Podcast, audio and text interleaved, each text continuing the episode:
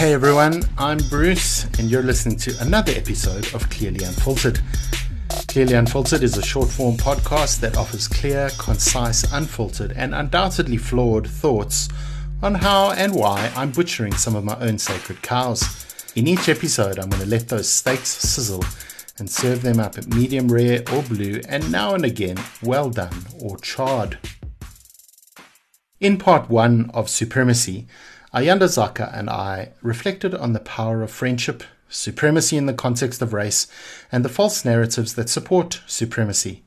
Ayanda also shared vulnerably about some of his own experiences and challenged the presumption that based on skin color, some people hold more value than others.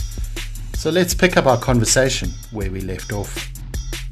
We still live with this idea that one person is automatically assumed to be better, more knowledgeable, superior, and another, by virtue of their skin color, is assumed to have negative mm. qualities or cannot attain a particular level. Hey, I know, I'm not sure if it's like this globally because I don't know, but one thing I notice, particularly in the city in which we live here in South Africa, is despite the years that we've had in this country of apartheid, um, you know, not being a reality anymore and having a government that's more representative of the people. And despite affirmative action, there's still a sense in many businesses, churches, corporate spaces, um, schools, you know, that, that, that leadership often seems to be very heavily sort of white. And, and I think some of the problem I have with that is, is I think there's this particular narrative that suits people that's perpetuated in those spaces and often that's done in a, a, way that narrative is perpetuated in a way that's i think subconscious. It's this this unconscious bias that people have that their narrative is correct. Um, but it's what the point i'm getting to here is so often i hear leaders who are white and most probably white and male standing up in spaces saying some very problematic things but a not understanding that that stuff is problematic. And B, when confronted about the problematic nature of what they're saying, often don't acknowledge the negative impact that it has um, on on other people. I'll, give you an example, um, and I'm going to be general here because I don't want to point some specific fingers. But um, I was listening to a specific sermon this last week, and it, it I, was blown away by even the use of language that this white male pastor was using. And I know that there are black folk and folk of color in his congregation. And, and having had conversations with you about how things are perceived, I know there were people in, would have been people in that congregation who would have been like, wow, that's offensive. Well, how dare you say that? Uh, and I, yeah, I wrestle with that. I wrestle with, you know, how do we break down that situation where people who are in a position of power, who are in a position of supremacy, starts acknowledging and and and and working on what they need to work on. Maybe it comes back to what you were saying earlier about humility. Like maybe that's the core of it is being able to step back and and unpack where we are at and maybe step back from certain spaces. I don't know, but that's what frustrates me. It feels like the people who are in power are not acknowledging, they don't even see that every other elder in the church is also white, or every other person on the board is is white, or or or whatever it is. You know, there's a perception in South Africa that BEE makes it very hard for, or affirmative action makes it very hard for white males. I was in a talk the other day where there's a staggering percentage of people in positions in power in industry in South Africa are still white males. So this perception that as a white male I don't have opportunities is like actually a load of bull. And and so I, am saying a lot here, and, but I'm trying to put words to my frustration, Ayanda, yeah. because how do we get to that point where people who are, in your opinion, I mean, you work with mm. organizations, how how do we help people unpack their supremacy and get to a place where they understand that they need to be more careful about the language they use, where they need to understand that they need to listen more. Um, because I think when we can get to that, we can remove this polarized conversation and and and start getting onto the same page. So I think it's a it's it's a major challenge in the sense that if if anybody's going to be dealing with their own sort of superiority, it'll probably feel, I assume, like an extremely high price to pay because it's so integrated into into their belief system. It's it's almost like undermining everything that defines you. Um, so to for one to get to that place of of dealing with that, there must be either a major event or I don't know how necessarily people come to that point by and, and, and through themselves without um, without an external factor. It's almost like this.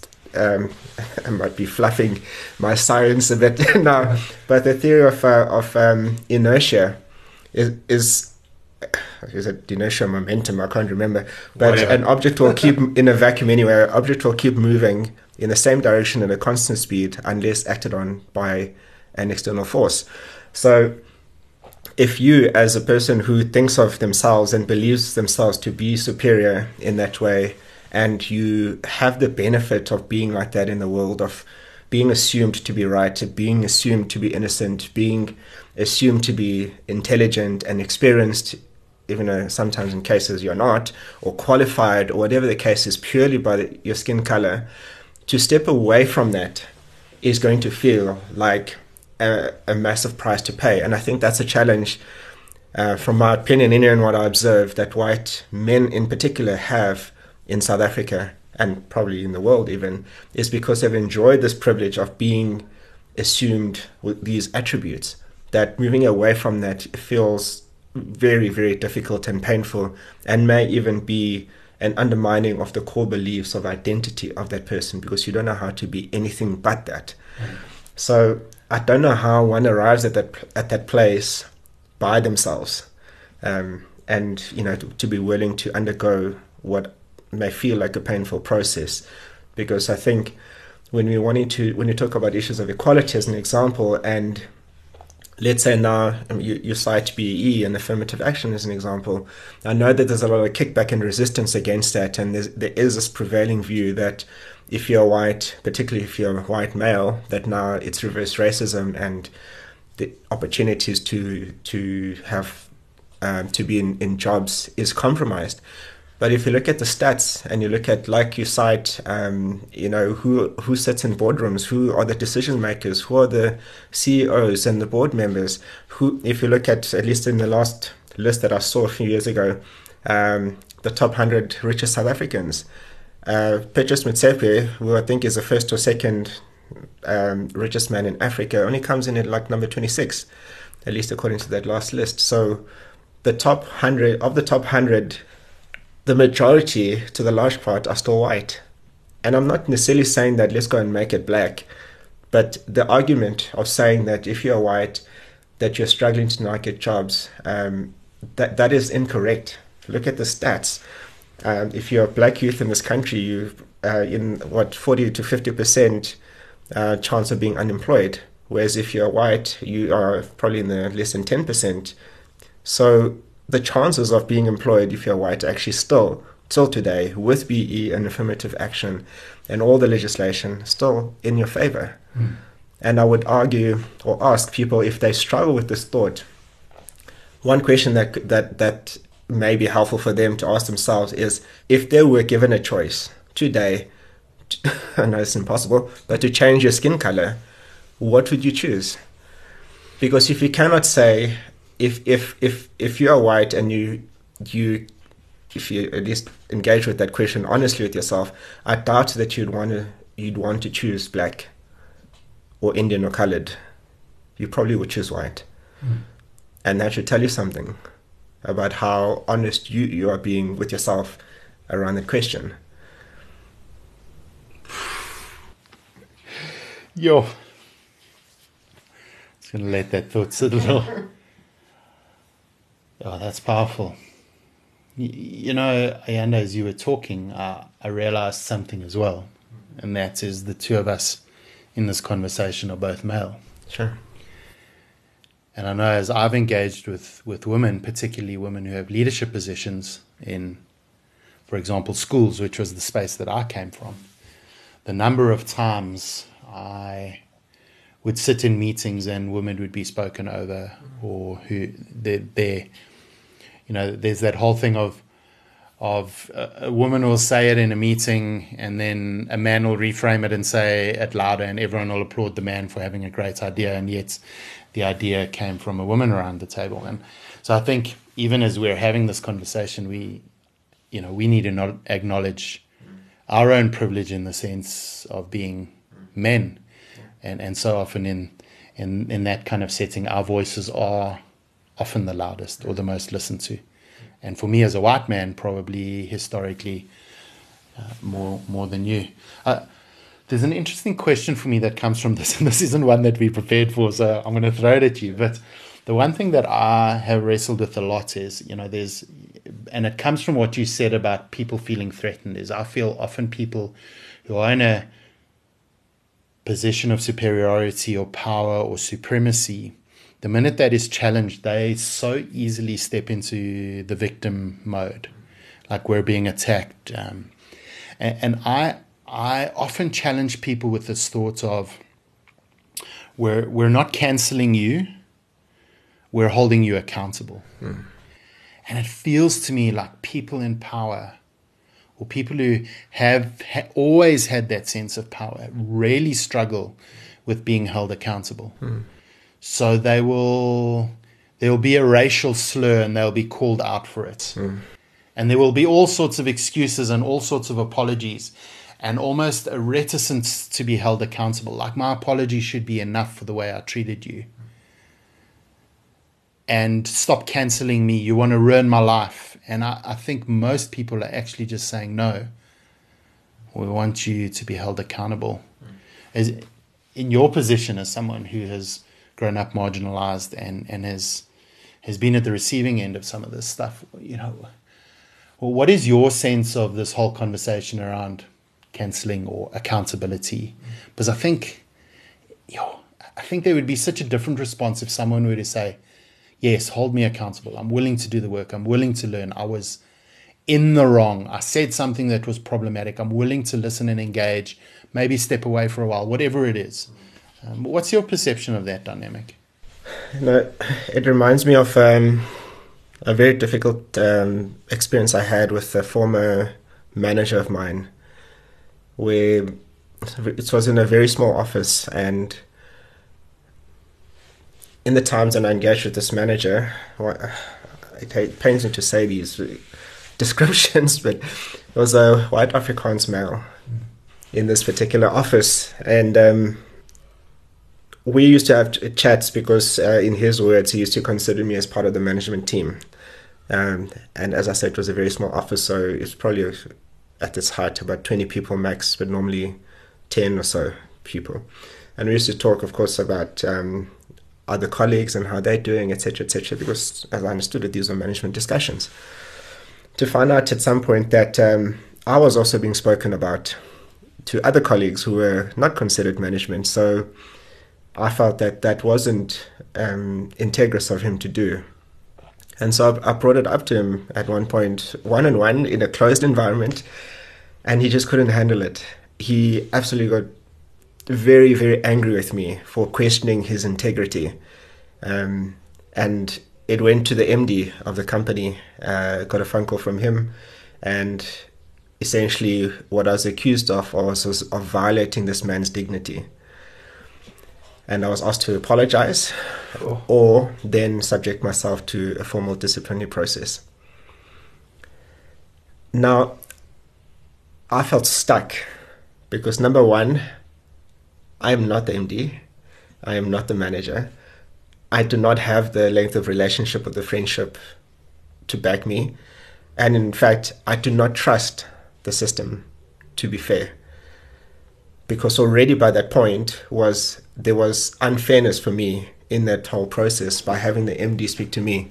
It should have been the manager who should have spoken to me directly, as I, um, what I think, paid him the due respect to speak with him directly, one on one, and not speak behind his back or whatever the case may be. I'd, the sentiment that I was left with was that because he was challenged by what I think he perceives as a person inferior to him, of course, positionally, yes, I was, but in terms of, um, I, let's say I, I, I had no other way to perceive it other than the fact that it was racially motivated. He could not handle being challenged in his superior position, positionally, but also belief, mentally, etc., by someone he perceived to be inferior, and therefore it automatically was um, a challenge against his his dignity, which was not. It was just about his integrity. But if he assumed himself to be integrous and there was never a question in his mind that he could be wrong on that, then of course he would kick back like that. Um, and that's why he would ran to call it a friend who would back him on that, and that person unfortunately did without going through due process. Um, so maybe I think to answer your question about why I think these things I think are perpetuated is because it's difficult for white people to to hold themselves accountable to somebody who doesn't look like them mm. because the, the they don't perceive whether it's value or superiority or equalness should I say to someone who does not have the same skin color or does not share their gender mm. I think for the large part and I speak very broadly of course and uh, is that it is difficult for white males to, mm. to hold themselves accountable. And I'm sure there'll be people who hear this and kick back against it. But I'm talking about hold themselves accountable to people who are not like them, who are not male and white like them, because on that they assume equalness. But if it's anybody who's not sharing the gender or the skin color, then it's a, it's it's it's like the brain short circuits a bit, and they they cannot they cannot perceive being in a role other than that of power and position. You know, as you're sharing that story, it has reminded me of so many stories that I've heard recently of people in similar positions. And it's almost, you know, when I listened to you, I thought, in this situation that Ayanda was in, there was one story that was automatically believed, and there was one side of the story that was automatically assumed to be incorrect. And so. I would add because of who told it. Exactly. Because of who told the story and because of who had access to tell the story in a certain way. And because of that relationship and connection to power, there's an automatic belief of the one version of the story. And interestingly, on that, my version of the story was never asked. Yeah, so there, there wasn't even another side of the story. The assumption was that that is the story. Yes. And so Jeez, I am. like, I think you know you can. I, I don't want to end this conversation on a on a on a downer because I think certainly in the conversations we've always had and you know we could speak about a lot of things but I, I want to try wrap this up by focusing on what is it that we can do in terms of supremacy in your mind of of dismantling that. Both i think there are two levels here for me. There's an individual level. There's me as bruce working through my own privilege and how i take up space in the world. But then i think there's also there's systemic issues that i think all of us are called to challenge. And maybe those who have access so-called access to power maybe we need to be speaking louder um, and standing up to that more have the courage to do that. But, but in your mind, how do we start deconstructing this, this supremacy? Is it through a relationship like ours? You know, what is it? You know, if I if I were to somehow give everybody a pill or a drink put it into the water system, I would do that. Probably not a good thing, but I would do that maybe let me put this as an as an appeal um, hmm. to you know whoever's listening out there who might be um, thinking about this. A lot of people like to travel, uh, whether it's outside your country or different provinces or whatever the case is. And so this is a part for me that doesn't make sense. If I could put it as bluntly, bluntly as saying about the majority of white people that I know you love to travel, you love to be in different scenery, explore different cultures, be sometimes in countries with languages that you don't understand. So, and I, maybe point a finger, particularly in South Africa, and I would argue that this would be similar in other places. So within us is this cur- natural curiosity to experience things that are different to where we are at. That's why I will spend thousands of rands and leave our homes and our beds to go sleep in a stranger's home in a bed to experience something that's different and be in a different space. And that's refreshing to us. And I often wonder to myself, there's difference all around us, whether it's a, a different uh, pers- a person with a different upbringing, or even just how, uh, you, you mentioned gender, for example. Um, my wife experience of even people like myself, Zulu, Zulus in South Africa, a tribe, one of the uh, tribes here in South Africa, is is not good. So her experience of black males, Zulu male, is is not a positive experience. So her being in a different body, although we share the same skin color, matters and matters a lot. What I'm trying to say is that the the I my life is enriched by the difference around me and hearing her views and how she experiences the world as much as it's enriched by being able to get to a point as we're doing now and in other times when you and I can have conversations and I can hear your views that are different to mine. But the biggest thing that I think is the issue is this assumption of value that you you have nothing beneficial to get from somebody who thinks or lives or believes differently than you. And that I think is probably the key problem. And that's why I contrast this with this this irony of thousands of rands and times and leave spent to go and put yourself in that space to experience something that's different and enjoy the culture that's different and the language that's different and the people that's different. Um, and people who eat dinner at nine o'clock at night, goodness knows why, instead of you know healthy hours of the day. But that is that is of value, and we spend time and money and effort on to do that. But we have that every day that can be opportunities to enrich ourselves experientially in this country that we're in. And I find that very odd, this imbalance um, of this. But I think at its core is that there's an assumption that you cannot get value from other people who don't look like you because we come back into, into the country or in our everyday spaces. We sit with the same people at lunchtime, we engage with the same people that look like us, we speak the same language, we eat the same food I don't get that.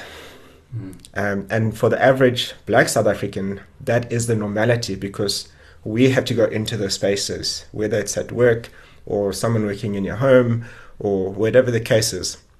There's already that integration and having to understand, even by virtue of the fact that we're speaking English or that I, I can speak Afrikaans. Absolutely. But, you know, there's just a lot. I don't want to get too, too much down the line, so, but uh, opportunities are yeah. everywhere they're everywhere, every day. But it's this thing of value that I think is assumed. Am I understanding you correctly?